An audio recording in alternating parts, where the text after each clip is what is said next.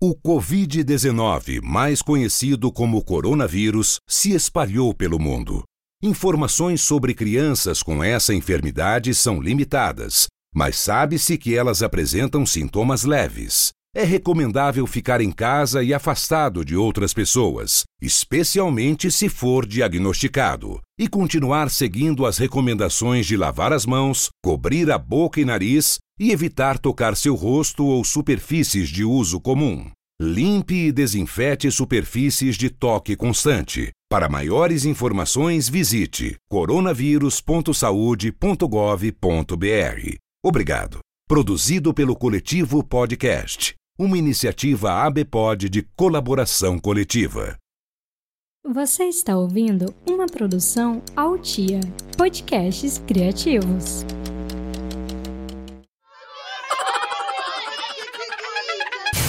Ei, cadê a mãe dessa criança? Bom dia! Eu sou Vani Fior, mãe do Joaquim do João, e esse é mais um episódio do podcast Cadê a mãe dessa criança?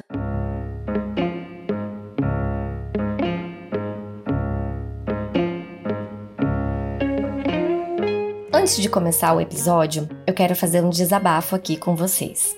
Nessa época de quarentena, tá sendo muito difícil conciliar todas as funções da nossa vida: mãe, trabalho, casa e, no meu caso, também o podcast. Eu consegui reduzir a frequência do podcast para semanal, mas em nome da minha sanidade mental, eu vou mudar a nossa frequência novamente para quinzenal, pelo menos durante a quarentena. Eu tenho certeza que vocês entendem porque na casa de vocês também deve estar tá tendo bastante coisa para fazer. Então, a partir de agora, o nosso podcast vai voltar a ser quinzenal até as coisas se organizarem e aí eu conseguir ter mais tempo para poder me dedicar e fazer um conteúdo de qualidade semanalmente. Enquanto isso, eu prefiro manter a qualidade do que simplesmente manter um cronograma, ok? Então vamos lá, vamos começar o nosso bate-papo sobre os últimos três episódios. Vamos falar sobre homeschooling, saúde mental dos pequenos e as diferenças das gerações de mães.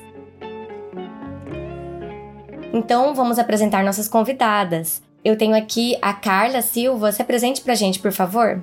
Olá, eu sou Carla Silva, é, trabalho diretamente com educação, sou professora, psicopedagoga. Esse é o meu mundo. Além de ser mãe de duas meninas, a Estela, de 5 anos, e a Karina, de 12 anos de idade. Ah, então eu acho que você pode trazer muita informação pra gente, muita experiência. E também vamos apresentar a Nara.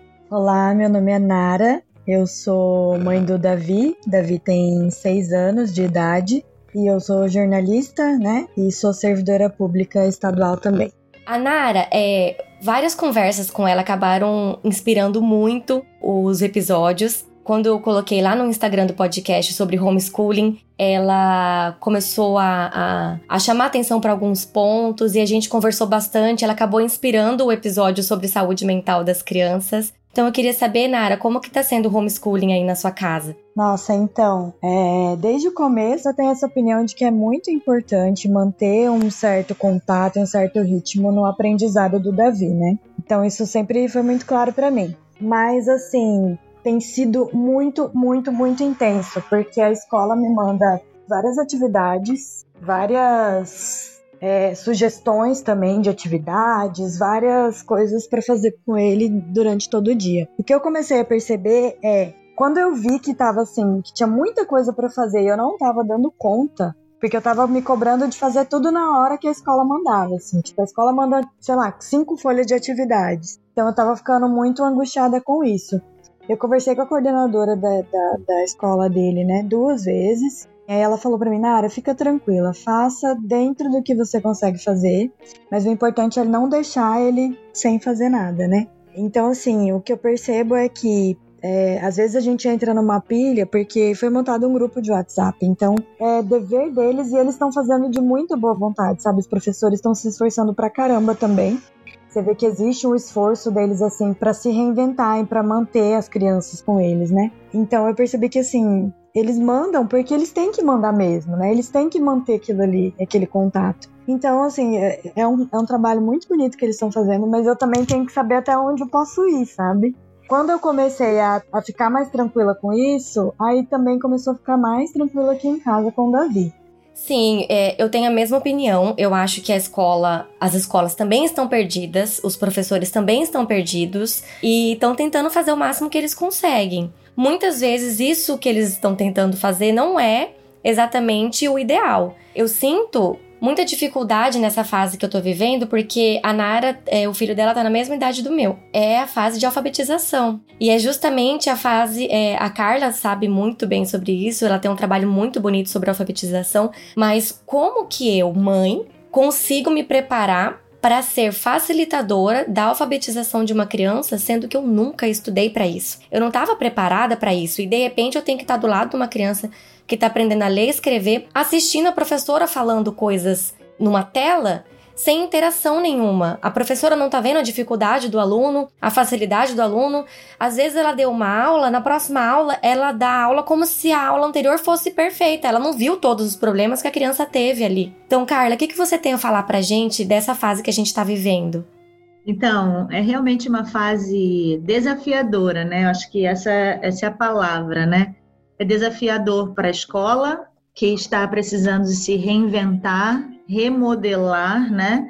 É muito diferente estar dentro de uma sala de aula, interagindo o tempo inteiro com aquela criança e vice-versa, e de repente vamos para o online e com a mentalidade de, de presencial, né? São questões completamente diferentes. Então, se eu tenho um relacionamento no, no, meu presencial, ele, a resposta é imediata, eu faço a mediação imediata dessa criança ali. E como você falou, em casa, o professor, através das videoaulas, ele não tem esse feedback. Então, esse é o maior desafio em relação à quarentena, tudo isso, né? Em relação é, para a escola, é remodelar-se. Só que isso demanda tempo. Ninguém faz isso de um dia para o outro. Nem, nem todos os professores atores têm uma desenvoltura com a câmera, conseguem interagir mesmo na distância e daí vai. Outros não, outros têm muita facilidade e vai lá e tira de letra e tem aulas maravilhosas, enfim.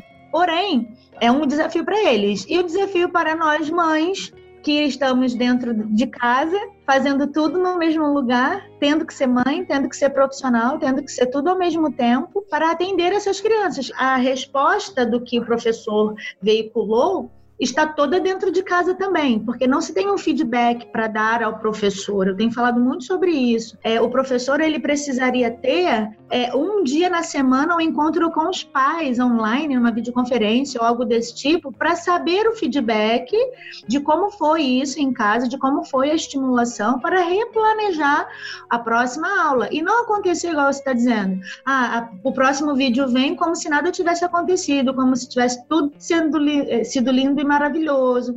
Então, tudo isso é, são questões que nós precisamos pensar juntos. Eu digo que a escola, nesse momento, ela não pode estar sozinha e a família também não pode estar sozinha. Aliás, em momento nenhum, seja ele presencial ou online, essa relação, ela é muito importante. Ouvir o feedback dos pais, remodelar o que for necessário para seguirmos, porque senão realmente existe esse aumento nos níveis de estresse da família, é, principalmente, porque a resposta está toda lá. E a escola não está recebendo isso. E a escola não pode fechar os olhos para é, essa realidade. A realidade da escola não pode ficar concentrada em eu tenho que é, enviar conteúdos para a família. Não, é muito além disso, é muito além disso. Existe, existe toda a parte emocional que afeta diretamente na aprendizagem dessa criança. E como cuidar disso? Será que existe essa pergunta hoje? Será que as escolas estão mais preocupadas com o conteúdo que tem que prestar ou com o emocional dessa criança que estará é, é, recebendo esse conteúdo. Então, é desafiador para todos, para todos. Agora, a gente vai precisar um pouco mais de calma para estruturar esse trabalho e seguir com ele sem perda para ninguém. É, eu sinto realmente que a gente está muito perdido. E eu sinto que as escolas estão sendo muito cobradas pelos pais e também elas não têm um, como é que eu posso dizer? Elas não têm um amparo, porque tem que fazer os 200 dias letivos. Aí sai um, uma medida provisória dizendo que ah, pode haver aula online. Elas não sabem como é essa aula online, essa aula não foi regulamentada. Então, cada escola tá fazendo de um jeito. Tem escola que faz ao vivo, tem escola que faz gravada. Cada escola tá fazendo de um jeito porque não tem uma orientação clara. Então eu acho que tá realmente todo mundo muito perdido. E a gente tem que tentar também, como a Nara falou, tentar também ser um pouco mais leve, fazendo de acordo com o que a gente consegue. Senão a gente cria um ambiente ruim dentro de casa, né? E assim, uma coisa que eu tenho percebido de bom aqui dentro de casa é que eu tinha pouco contato com o aprendizado do Joaquim, do meu filho mais velho, no caso, porque o mais novo ainda tá numa fase pré-escolar, né? Eu só tinha contato com as tarefinhas dele. Então, ele tinha acabado de mudar de escola e estava sofrendo bastante com adaptação. E ele não estava fazendo os exercícios na, na sala de aula. E a professora sempre falava: ah, as coisas são muito no tempo dele e tal. E agora que eu estou tendo contato direto com ele, eu estou vendo como as coisas estão acontecendo. E estão surgindo algumas preocupações. Eu recebi um, um, um, um relato de uma ouvinte que falou o seguinte: tenho certeza que meu filho, apesar de ser super inteligente, tem algum problema sério de déficit de atenção, pois ele não consegue sequer escrever o nome dele se não tiver alguém do lado.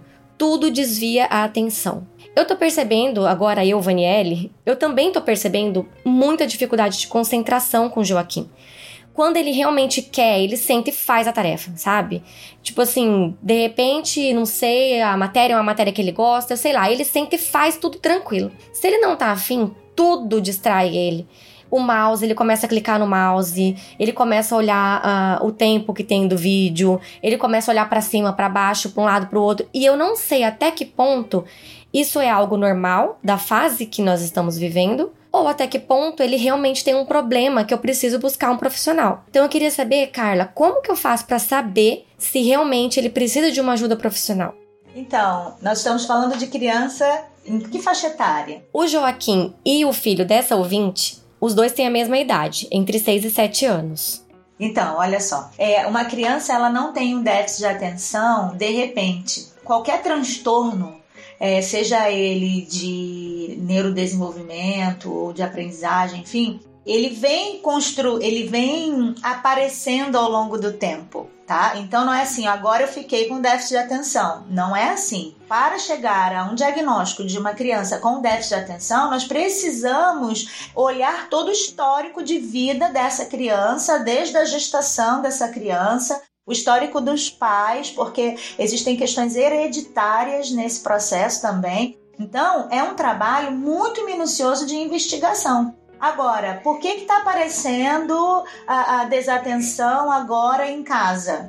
Porque o cenário é completamente diferente. Então, é super aceitável que essa criança que está dentro do ambiente familiar tenha sim outros interesses. Sentar e fazer uma tarefa por muito tempo fora do ambiente escolar é um grande desafio para as crianças nessa idade. Então, antes de pensarmos em qualquer diagnóstico que seja, vamos olhar o cenário, vamos olhar o histórico de vida dessa criança. Não, ele nunca se apresentou assim, eu nunca tive é, é, qualquer queixa da escola a esse respeito. Então, se você nunca teve queixa da escola, porque é na escola que aparece tudo. Então, se ele passou a educação infantil e você não recebeu nenhum tipo de queixa, se a professora nunca chegou para você e disse que o rendimento dele é, é, baixou por causa da desatenção ou coisa desse tipo, você não precisa ficar é, é pensativa a esse respeito ou ansiosa para buscar uma resposta. Não.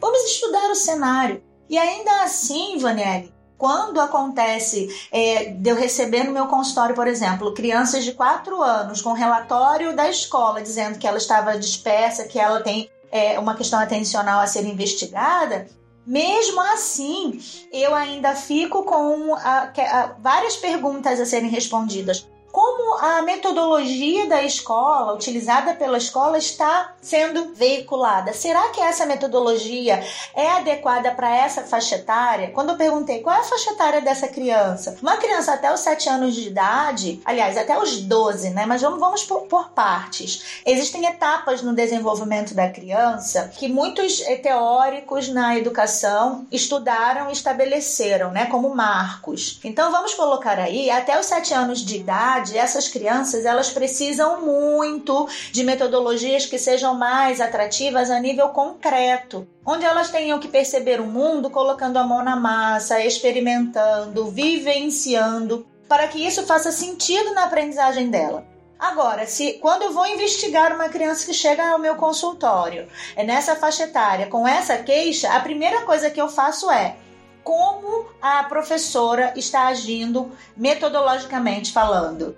Quando eu vou visitar essa escola e vejo que as carteiras são enfileiradas, as crianças usam cadernos universitários que eu já peguei caso de criança com 5 anos de idade, usando caderno universitário, sentada na mesa enfileirada, copiando do quadro. Qual é a criança nessa idade que consegue ficar assim por muito tempo? Responde para mim será que essa criança ela tem algum problema comportamental ou atencional nesse cenário? Então, assim, é, é, nós temos que entender sobre o desenvolvimento da criança, as marcas dessa, dessa faixa etária, ver como o ambiente tem é, estimulado essa criança, como esse estímulo tem chegado até essa criança, para que eu possa, opa, entender. É, pode ser um déficit de atenção ou não, não, não pode ser um déficit de atenção, porque o cenário não está colaborando. Então, é, não é simples chegar a um diagnóstico, tá? Então, pare e pensa. Se os seus filhos estão desmotivados com a tarefa que está sendo realizada em casa, que a escola está enviando, observe a tarefa. Se for uma tarefa de muita cópia, de muita repetição, uma tarefa que não tenha um contexto, uma tarefa que caiu de paraquedas ali para ele fazer, ele não vai ter interesse nisso. Por quê? Porque ele precisa de algo que venha recheado de significado para ele. Vou dar um exemplo. Se a minha filha que ama Minecraft, né, deve ser a realidade dessas crianças aí, amam aquele joguinho, né? Amam Minecraft. Se a professora contextualiza o conteúdo que ela quer alcançar nesse joguinho Minecraft, porque nessa época de quarentena tá todo mundo jogando isso em casa, tá todo mundo à vontade nesse aspecto, por que não usar isso para trazer um significado para aprender? Vou dar um exemplo prático. Quantos blocos eu preciso para construir uma parede? Vou, tá, vou estar trabalhando o quê? Contagem, vou estar relacionando isso com o número posso trabalhar multiplicação, eu posso trabalhar conceitos de dezena, eu posso trabalhar tanta coisa dentro desse contexto. Agora, se eu pego esse conteúdo e coloco uma atividade, circule as dezenas, quantas dezenas tem aqui, nananana, a criança perde a vontade. Agora, será que a criança que está com déficit de atenção Vamos parar e Com pensar. certeza. Eu só queria fazer um complemento nessa questão, porque eu me arrisco a dizer que eu acredito que 98% das crianças não estão ficando mais de 15 minutos sentadas concentradíssimas fazendo tarefa em casa, porque assim, eu acho que é impossível. O Davi, ele, ele gosta, sempre gostou, ele vai pra escola, ele faz tarefa, só que nesse período em que ele está o tempo todo em casa, quando ele para para fazer tarefa, é assim, ele para, ele faz, mas é um sofrimento e é isso que você falou da distração, tipo, ai, mãe, meu braço tá doendo. Ai, porque tô com sede. Ai, eu preciso ir ao banheiro. Tudo é motivo para ele não ficar o tempo todo sentado fazendo. Aqui em casa é exatamente assim. É, depende muito da atividade também, porque, por exemplo, o Davi não gosta de desenhar não gosta mais de desenhar. Então, quando tem algum desenho, ele já sofre. Quando ele vê a página e vê que tem um desenho para fazer, ele, aquilo já sofre. Então, assim, é, eu acho que o ambiente realmente interfere muito, porque eu nunca tive reclamação do Davi nesse sentido, nunca mesmo. E ele sempre foi muito ativo em todas as atividades na escola mas eu percebo que como é aqui comigo e como é em casa e tal, existe uma, uma queda assim nessa concentração e na, na produtividade. Eu não gosto nem de usar essa palavra, mas só pra gente ter uma noção, né? Eu concordo plenamente. Aqui em casa é igual. É, a escola tem mandado, todos os dias são três aulas, três matérias. Mas eles têm feito vídeos bem curtinhos, assim, os vídeos têm 5, 6 minutos. Então, no primeiro vídeo, ele consegue assistir o vídeo todo. Na hora de começar a fazer a tarefa, se é uma matéria que ele gosta, ele faz se já não é, é igualzinho, Nara. Você descreveu como é que funciona aqui em casa. Tudo começa a doer, tudo começa a incomodar, quer fazer xixi, quer beber água. Então, realmente, é uma coisa chata. Ele tá vendo a TV do lado dele, ele tá vendo o videogame do lado dele. No caso do Joaquim, ainda tem um irmão mais novo, ele vê o irmão mais novo dele ali do lado brincando. O irmão mais novo não precisa fazer tarefa. Então, é, realmente, é muito difícil a gente tentar diagnosticar qualquer coisa nesse momento que a gente está vivendo. Eu acho que é. isso deve ser a última. O, o, que deve ser pensado por último. Porque é, eu gostaria de lançar um desafio para vocês e até para quem está nos ouvindo nesse momento. Tente olhar uma tarefa que a escola tenha enviado. Observem é, qual é o conteúdo da tarefa. Eu vou dar um exemplo. É, se tem lá na matemática, o conteúdo da tarefa é soma, né? Porque veio lá continhas para as crianças realizarem. Se o conteúdo é soma, será que necessariamente os nossos filhos precisam estar sentados fazendo aquelas continhas para saber somar? Então, assim, essa tarefa, o, o, conteúdo é soma. Então você pode somar com joguinhos, com brinquedos, você pode somar com é, a ajuda dele na cozinha, você pode somar as peças de roupas no armário, você pode fazer a soma de diversas maneiras sem que ele tenha noção que ele está fazendo uma tarefa escolar. E normalmente na escola é assim que é feito, né? Na escola presencial, a professora até chegar àquela página da apostila que tem aquela soma, ela tem várias formas de apresentar aquilo para o aluno. Faz um, uma brincadeira, reúne os alunos em roda. Em casa não existe isso. Em casa é uma tela em que a professora está falando e tem a, a página da apostila e pronto, acabou. E aí, nós, mães, temos que fazer o papel da pedagoga, sendo que a gente não estudou para isso. Então, eu recebi um relato de, um, de uma ouvinte, inclusive eu falei sobre isso no episódio Homeschooling, dela contando que ela faz pista de Hot Wheels que tem uns formatos para poder explicar como que funciona a letra e tal. Então, olha onde essa mãe tá tendo aqui para conseguir tornar atrativo uma aula para criança, sendo que ela nunca estudou para isso. Então, assim, nós estamos desenvolvendo a nossa criatividade de uma forma que a gente nunca precisou fazer antes, né? E isso demanda tempo também, né? Sim. Porque isso é uma coisa, o tempo é uma coisa que eu tenho assim lutado contra contra mim mesma para poder conseguir cumprir, porque eu moro sozinha com o Davi. Então, é, somos só nós dois.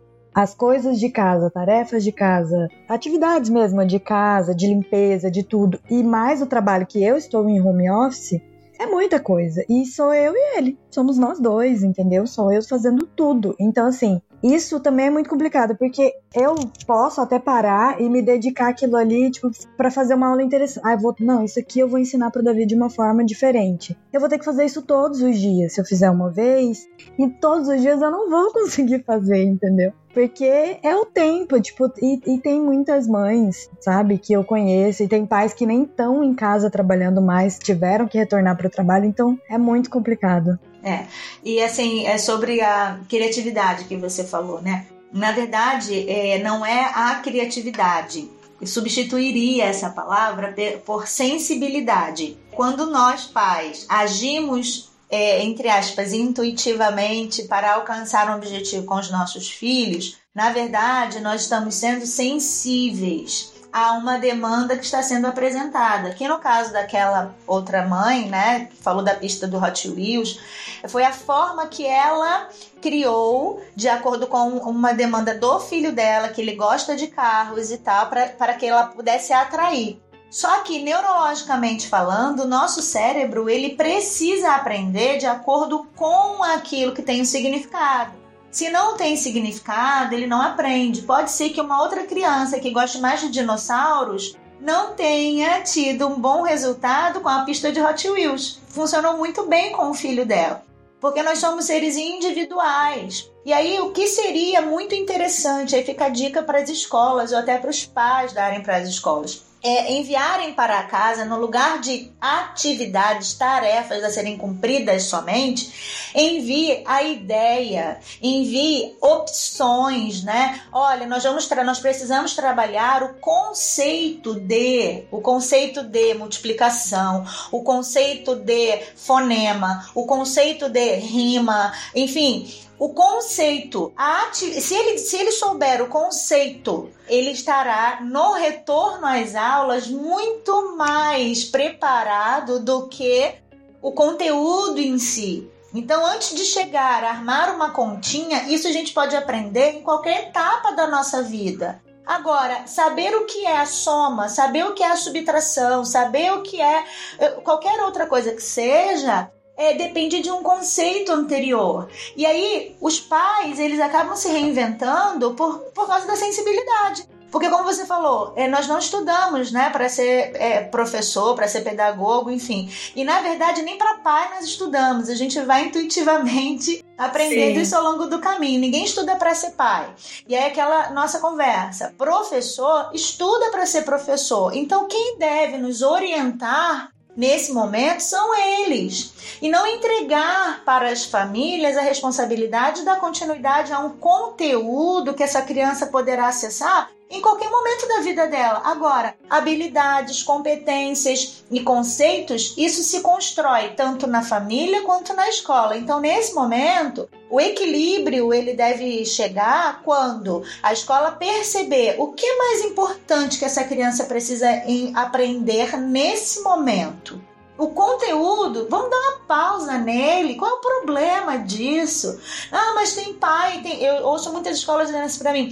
Ah, mas tem pai que pede muito isso. Não, ele pede porque ele não sabe que isso não é necessário. Por isso que ele pede. Eu tenho certeza que a partir do momento que nós mostrarmos aos pais aquilo que realmente é importante, eles vão entender que ninguém quer ter trabalho de professor em casa. Tá todo mundo querendo mesmo que o professor faça o papel dele. Pai não é professor, chega disso. Pai é pai ele precisa ser preparado para estimular essas crianças em casa, né? Então, esse tipo de cobrança dos pais com a escola é uma cobrança que acontece sempre, não importa a situação. E a escola tem que se, saber se posicionar diante dessas cobranças. Mesmo sem a quarentena, tem muito pai que cobra da escola coisas que não tem realidade com a, o sistema pedagógico, né? Então eu acho que a escola também tem que saber se posicionar e ser muito firme diante da, do que eles entendem que é o correto, né?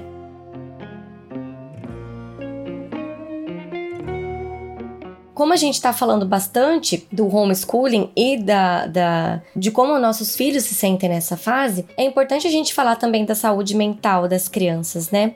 Eu queria que você, é, Carla, contasse um pouquinho pra gente o que, que você acha que seria que a gente poderia fazer para melhorar essa experiência na quarentena com as nossas crianças. O que, que a gente pode fazer? Porque no episódio sobre saúde mental nós ouvimos várias dicas de uma psiquiatra. É, mas eu queria saber, como pedagogo, uma pessoa que conhece é, o dia a dia das crianças, o que, que a gente poderia fazer para suprir o que eles não têm da escola, essa coisa que eles sentem falta? O que, que a gente pode fazer para suprir isso e tornar essa quarentena mais saudável para a mente das crianças? Eu acho que o primeiro ponto é entender da própria criança o que, que ela está sentindo falta nesse momento. Eu acho que o feedback da criança ele deve ser deve ser percebido muito antes da gente pensar assim no que eu vou fazer para suprir algo. Que às vezes nós pais achamos que eles estão sentindo falta de alguma coisa, que na verdade não é isso. Então, ouvir ouvi-los é o primeiro passo. Por exemplo, a minha filha de 5 anos, eu estou trabalhando em casa, meu esposo também, e ela chega para mim e fala assim: "Mãe, é, você trabalha em casa igual meu pai, né? Mas você me dá um pouquinho de atenção. O meu pai não está me dando um pouquinho de atenção. Aí eu disse: Mas como você quer que o seu pai te dê atenção? Ou como que a mamãe te deu um pouquinho de atenção que você disse? Aí ela: Você me levou para andar de bicicleta na rua, você me levou um pouquinho lá no parquinho. Aí eu: Hum, que legal. E como que você acha que o seu pai poderia te dar atenção nesse momento? Aí ela, ah, mãe, me levando também, né? Ele para um pouquinho, você para um pouquinho. Aí quer dizer, esse momento da troca do ouvir a minha filha fez toda a diferença, porque eu conversei com meu esposo e disse: William, você é, precisa dar um pouquinho de atenção para a Estela. E comecei a falar para ele a forma como ela me, me, me deu de feedback. Isso foi suficiente. Agora, pode ser que eu tenha pensado assim: ah, meu Deus, eu tenho que parar duas horas do meu dia, pelo menos, para ficar só com a minha filha fazendo, assistindo televisão, fazendo isso, fazendo aquilo. Será que é isso que ela quer? Então, assim, o primeiro ponto é: o que você está sentindo falta? Ah, eu estou sentindo falta de falar com os meus amiguinhos. Vamos marcar uma videoconferência? Ah, eu estou sentindo falta de você sentar do meu lado para assistir um desenho. Ah, vamos ver um dia para a gente fazer isso? E assim vai. Então, assim, nesse momento, para trazer uma saúde emocional, mental, nós temos que abrir diálogo, independente da idade da criança. E isso se dá em qualquer circunstância, não só nessa circunstância de isolamento, né? Mas em qualquer uma delas. Porque nós, pais, nos cobramos muito. E na verdade, os nossos filhos, eles nem nos cobrariam tanto quanto nós nos cobramos. Então, às vezes, a gente quer transferir essa, essa autocobrança e suprir algo que a criança. Não, ela está precisando disso. Será que ela está precisando disso? Então, assim, é algo bem particular. Então, pergunte para o seu filho, converse com ele e não sofra sem ouvir o seu filho. Isso é, é o mais importante. Eu acho que seria a dica, ponto de partida para um relacionamento, né? E, e até mesmo a assertividade e a partir daí para cada passo que for dado, né? Às vezes a criança só quer que você sente do lado dela um pouquinho, só quer que a criança leia a história, só quer ouça a demanda do seu filho.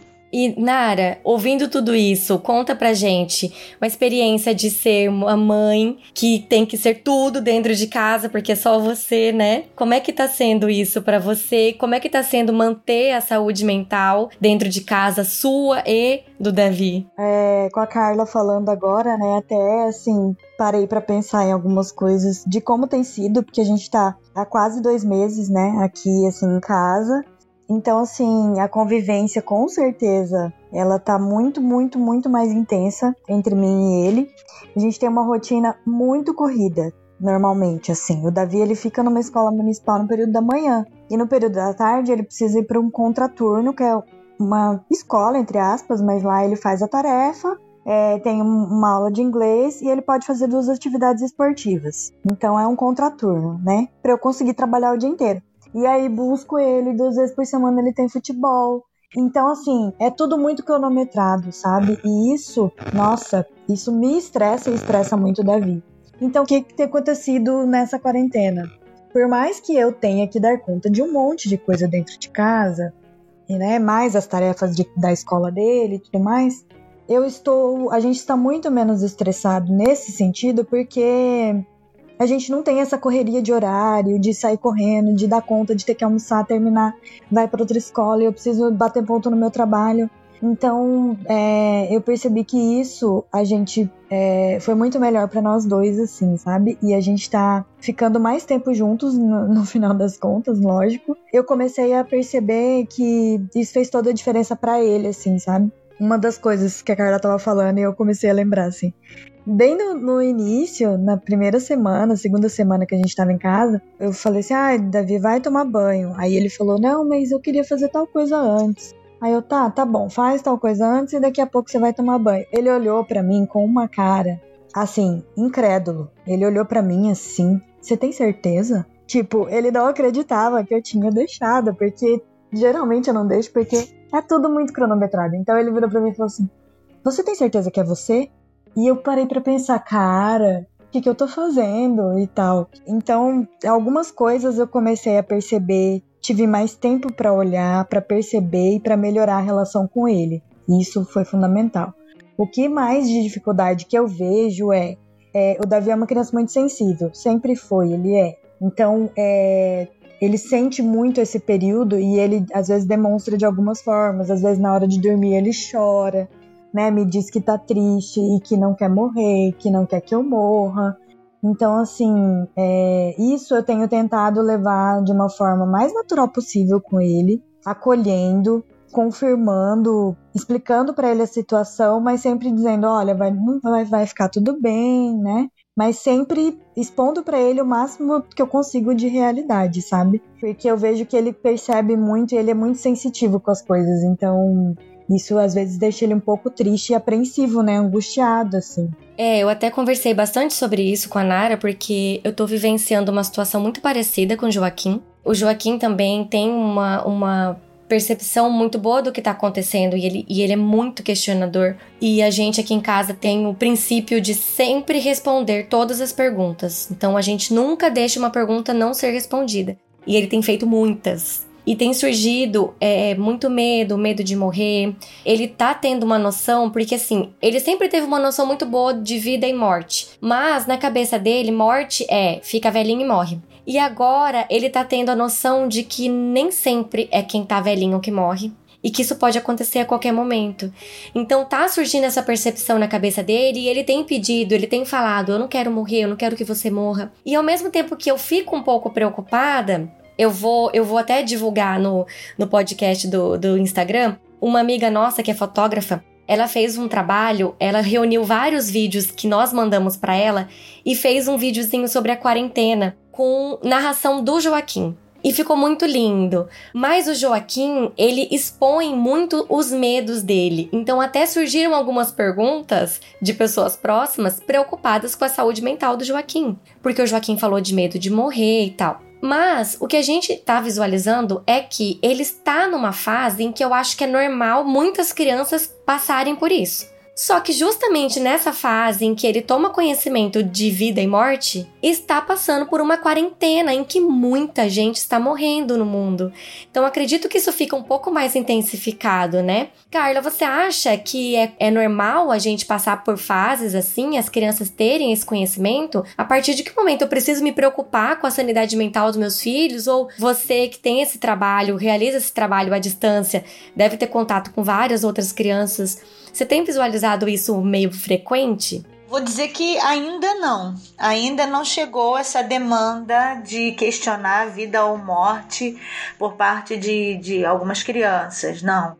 Até mesmo em relação às minhas filhas, não chegou essa, essa demanda. Eu acho que isso também pode estar muito relacionado é, em alguns casos, né? Com os assuntos que a própria família trata. Então, da forma como a criança ouve, o que você colocou aí, né? Ah, é, nós nunca deixamos é, é, perguntas no ar, né? Respondemos todas as perguntas. Isso é muito interessante.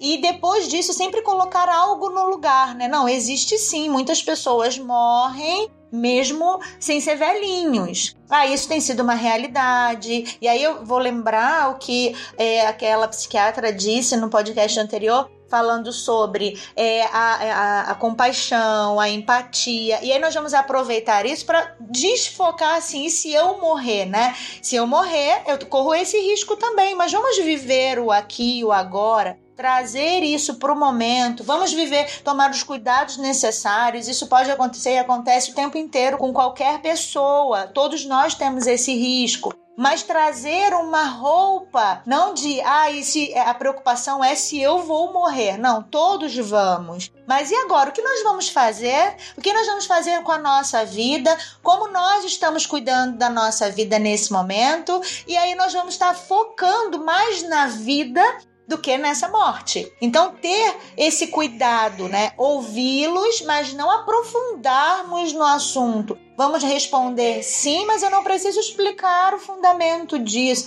Eu não preciso falar de estatística, eu não preciso mostrar o jornal na TV falando sobre isso, falando de índices de morte, de isso e daquilo, do fulano que morreu perto da minha casa. Evitar esse tipo de conversa, porque as crianças nessa idade elas não têm filtro. O nosso pré-frontal, né, o nosso cérebro, ele demora até 20 anos para que isso tudo se é, é, é amadureça, para que ela possa ter um filtro desse pensamento pensamento, raciocinar cognitivamente para chegar a uma conclusão. Isso demora muito tempo. Então, nesse, nessa faixa etária, as crianças estão sugando, sugando, sugando tudo que o mundo está oferecendo. Aí nós temos que saber qual é a qualidade do que nós estamos oferecendo para essa criança em termos de conversa, assunto, qual é o foco nesse momento. Nós temos que ter cuidado com isso para que essa criança entenda. Ela precisa entender ainda que superficialmente que isso é uma realidade, mas nós estamos vivendo com cuidado. Vamos colocar máscara para proteger o outro e assim vai, né?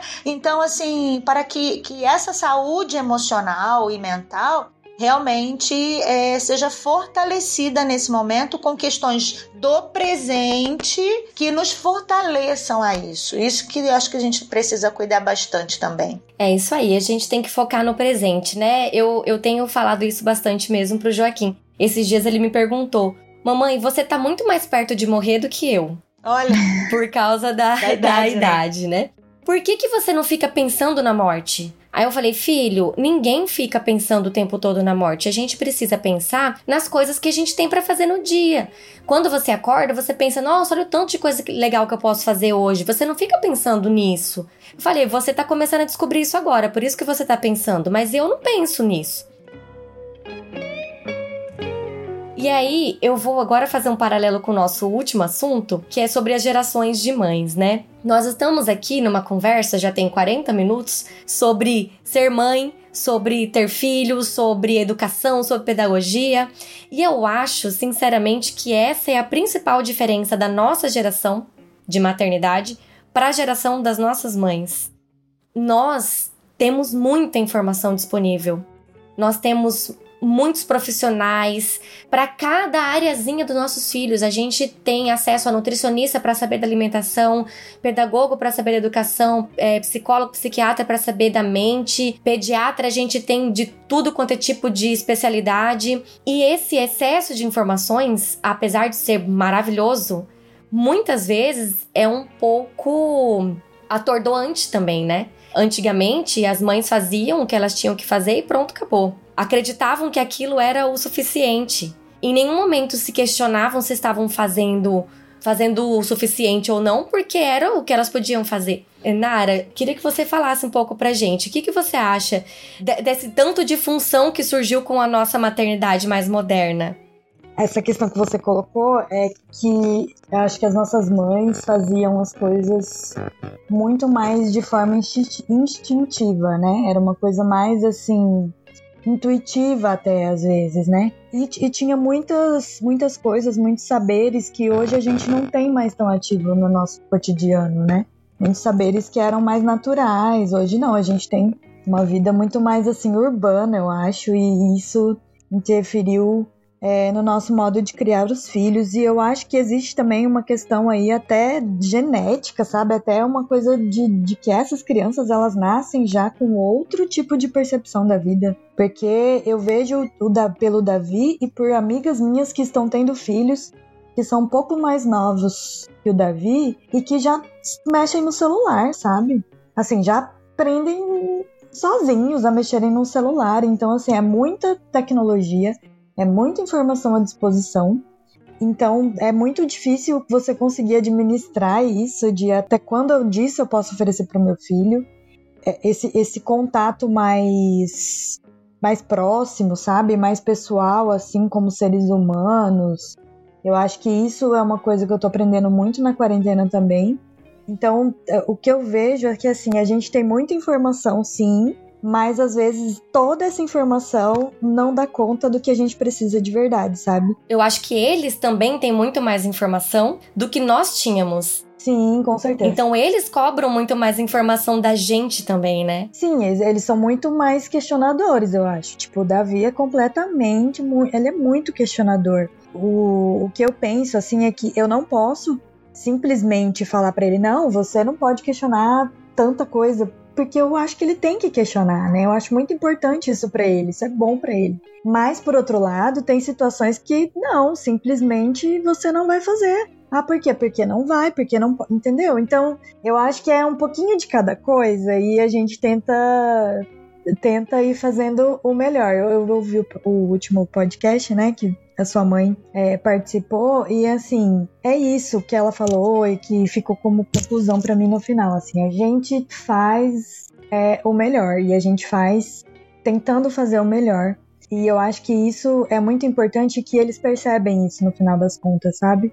O Davi, ele tem. Ele é muito carinhoso. Muito, muito, muito. Então ele vem, ele abraça, ele beija, isso era uma coisa que, por exemplo, a minha mãe, né? Minha mãe sempre criou a gente muito bem. Minha mãe foi uma super mãe. Mas ela era uma mãe muito, muito brava. Então não tinha essa cultura de ficar abraçando e beijando.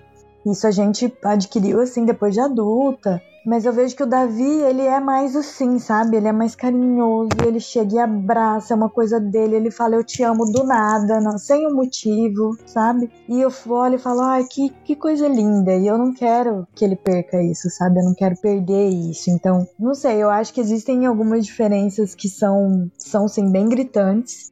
Mas também tem coisas, existem coisas que eu pego muito do, do que a minha mãe fazia com a gente, sabe? E até, assim, minha mãe virou avó, né? Então hoje ela olha para mim, ela coisas que ela fazia, broncas que ela dava, que ela olha para mim e fala: Nossa, você não pode falar assim com ele. Eu falo: Mãe, a senhora falava assim comigo. mas, mas é outro papel, né?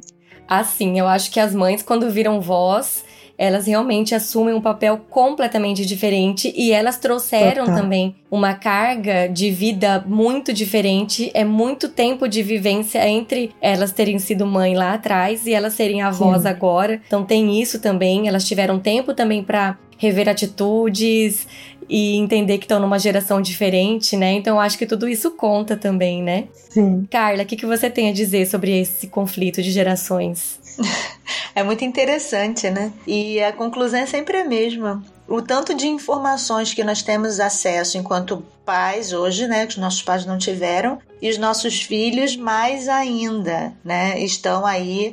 Eu costumo dizer que nós chupamos, chupeta, os nossos filhos, aliás, quem nasce agora é o celular que cala, então não é mais a chupeta.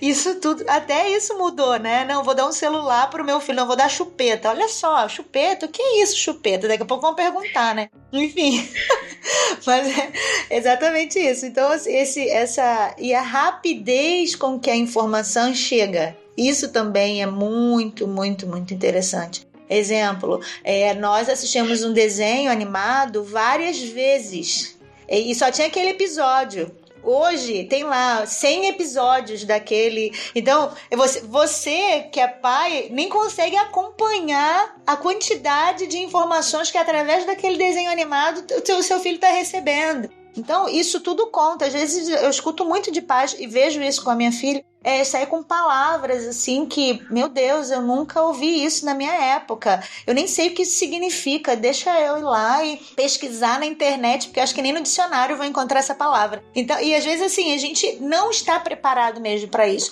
A, a, a enxurrada de informações que chegam são enormes, né? Tanto para nós quanto para os nossos filhos. Mas tem algo que, enquanto vocês estavam falando, eu estava aqui pensando a importância da simplicidade, a volta, né? É, pode ver que eles o tempo inteiro também acabam tendo muito acesso com muita coisa sofisticada a nível tecnológico e a importância de voltarmos ao simples, que isso se perdeu então isso, isso é muito interessante. É, aqui é onde eu moro, no ano passado nós fizemos uma festa para o Dia das Crianças e as mães estavam preocupadas com o que nós levaríamos para a festa. Então, ah, vamos alugar um pula-pula tal, vamos fazer isso assim assim. Eu falei, gente, vamos parar de gastar dinheiro. O que, que vocês acham da gente fazer uma festa com brincadeiras da nossa época? As crianças não conhecem.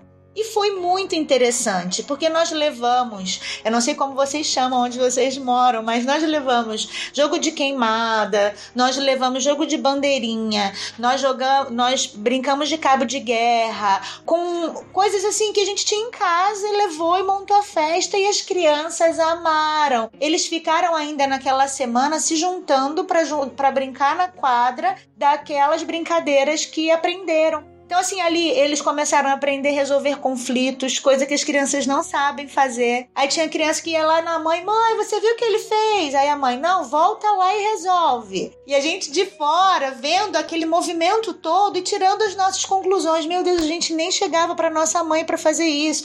Che... Então, assim, a simplicidade se perdeu no meio de tanta informação, no meio de tanta evolução tecnológica. Por que não pensar, nesse caso, a voltar para o simples? Apresentar isso para as crianças, porque isso é bem legal nesse choque de gerações, né? Claro que é, em termos de, de tratamento com a criança, ou enfim, a gente vai buscar sempre uma ajuda profissional. Nossas mães não faziam isso, né? Era sempre a avó que dava o direcionamento e isso era perpetuado. Hoje não, a mãe, a mãe e a avó podem falar que nós vamos dizer o quê? Vou perguntar para o pediatra, porque ele estudou para é, isso e aqui vocês agem só intuitivamente. Ah, mas deu certo comigo. E eu encontro, pedi até pediatra da minha filha uma vez falou: Você lembra quando a sua mãe botava um paninho com álcool na sua garganta? Falei, eu lembro, então, ó, isso foi comprovado que isso é muito bom para abrir as vias respiratórias e tal. Então faça isso à noite. Eu fiquei assim, meu Deus, o médico me falando isso e comprovando cientificamente que aquele negócio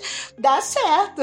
Então, assim, e aí a gente passa a valorizar também um pouco mais dessa intuição das nossas avós, né, das nossas mães que dava certo e não morri por isso, né? Enfim, mas a gente fica sempre ali naquele meio, em quem acreditar, para onde que eu sigo, né? Acho e que... a nossa própria intuição também, né? Isso. A nossa exato. própria intuição, porque a gente tem intuição, mas a gente tá tão, é, assim, já condicionado a sempre pensar, ai, o que que pediatra diria, eu vou aqui na internet, eu vou pesquisar nesse site super conceituado e às vezes o coração, a nossa mente está ali dizendo não, você pode ir por esse caminho, seu filho vai ficar bem. E a gente ignora porque a gente já está acostumada a ir atrás daquilo, né? É verdade. Você sabe, Nara, que eu já deixei de dar antibiótico para minha filha porque eu fui. É, gente, escandalizem não. Porque eu fui. Ela estava com uma febre que não baixava, não baixava. E eu fui ao, ao, ao pronto-socorro. A médica fez, examinou,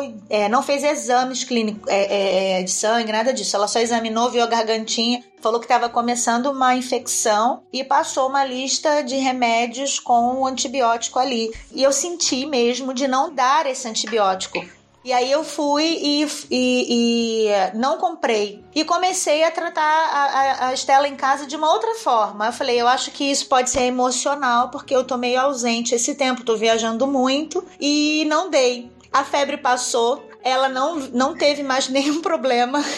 Eu dei suco de couve, eu dei várias outras coisas, dei mais atenção e a coisa melhorou. Então, assim, agir intuitivamente às vezes também dá certo. Não tô dizendo assim, não dê antibiótico pro teu filho, mas não, observe, porque às vezes é uma resposta do organismo a uma questão emocional e que isso vale a pena, às vezes, a gente seguir essa, essa intuição. Isso é interessante. Com certeza, a pediatra do Joaquim, ela sempre fala: a primeira análise clínica é feita pela mãe e pelo pai. Então, o, o, análise clínica, inclusive, que nós fazemos é muito mais completa do que a que o pediatra faz naqueles cinco minutos que ele tem para analisar a criança ali, né? Então, realmente, eu acho que a gente precisa é, resgatar um pouco mais a nossa, a, os nossos conhecimentos, os nossos saberes, porque nós temos toda a nossa carga de vida para trás. A gente foi preparado sim para ser mãe. É, a gente não precisa estudar porque a vida nos preparou para isso. A gente tem que ter mais confiança do nosso conhecimento, né? Eu acho que a gente precisa entender que nós somos somos ótimas mães, a gente foi preparada para isso.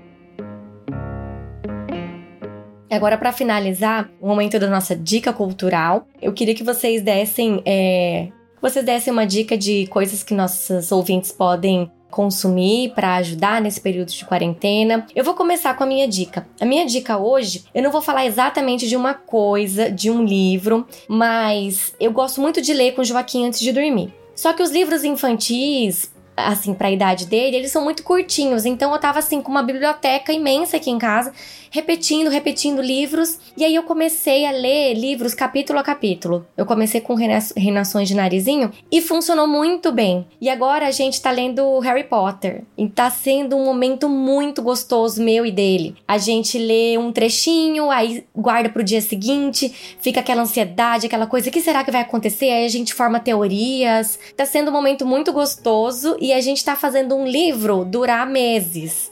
Então, assim, uma dica que eu dou para as mães: pega um livro que seja legal, que seja uma história interessante, lê junto com seu filho, assim, capítulo a capítulo, estimula essa a criatividade. Tá sendo um momento muito gostoso da quarentena, tem ajudado bastante a gente enfrentar momentos ruins aqui. Carla, você tem alguma dica pra gente? Tenho. Tem uma dica de filme e tem uma dica de canal e uma dica de livro. Então vamos lá. Eu assisti com as minhas filhas é, esse filme Doutor do Little E assim, eu nunca tinha assistido esse filme, nunca havia assistido. E foi muito legal, porque tem muitas aprendizagens ali, pessoal, né? É, até mesmo para a questão de desenvolvimento interpessoal e emocional. Muito interessante. Então fica a dica para os pais assistirem. É o, o último Dr. Dolittle ou aquele primeiro lá antigamente? Não, é o último, o último. Certo, com, com o Robert Downey Jr., Isso, né? Isso, exatamente. E aí, maravilhoso. Muitas aprendizagens. E tem um livro é, chamado Cérebro da Criança, que esse livro é muito interessante para entendermos o funcionamento do cérebro emocional e cognitivo, né, dos nossos filhos, entender, por exemplo, quando que é uma pirraça a nível emocional, quando é uma pirraça pensada, quando que é uma per... enfim, é muito interessante para entendermos do desenvolvimento do cérebro dos nossos filhos, então o cérebro da criança. E o meu canal do YouTube Carla Silva. Se você quer aprender um pouco mais sobre desenvolvimento e aprendizagem, fica aí a dica do meu canal e o meu Instagram também. Gente, eu andei é, mergulhando um pouco no canal da Carla esses dias e realmente é muito legal, tem muita informação boa. Dá uma conferida lá, porque realmente tem muita coisa interessante para os pais e para os professores também. Nara, e você? Eu vou falar de uma autora, eu não tinha definido nenhum livro ou algo assim. É, mas vou falar de uma autora, porque eu assino a leiturinha, né? Então, Davi, é, todo mês a gente recebe um livro novo e eu leio todas as noites para o Davi. E às vezes, lógico que não dá, não tem um livro por dia, mas às vezes a gente volta e repete alguns outros livros que ele, que ele acaba gostando mais. E a gente recebeu, numa época, de, tipo, acho que tem quase um ano, a gente recebeu um livro da Olga de Dios, que é da Boitatá. E a gente recebeu depois de algumas edições do, do Leiturinha Vindo, a gente recebeu um outro livro da Olga de Deus também. E ela tem, ela às vezes ela usa personagens e ela intercala personagem de uma história com o personagem da outra. Então, o Davi já tinha assim, era um livro que ele já tinha lido há um tempo. E quando a gente recebeu um livro é, chamado Pássaro Amarelo, ele viu e ele e assim, eu, eu contando a história, ele mesmo falou: "Mamãe, é o mesmo daquele livro. Aí ela, ele voltou no quarto dele, pegou, que era o da Rã de Três Olhos. Tem um que chama Rã de Três Olhos. Ele veio no quarto dele, pegou o livro e falou: Essa aqui, ó! E tinha os personagens do outro livro, que era Rã de Três Olhos. Essa conexão para ele foi muito especial e os livros também, a, as mensagens que ela passa são sempre de responsabilidade ambiental, de, de responsabilidade social, de, sabe, comunidade, viver em comunidade. Isso é muito legal. E essa relação que ele fez, isso é uma coisa que são os dois livros que, assim, toda vez que a gente faz um limpa nos livros para doar, ele fala esses não. Então isso marcou muito ele e ela é uma autora muito boa, os livros são uma graça, então recomendo muito.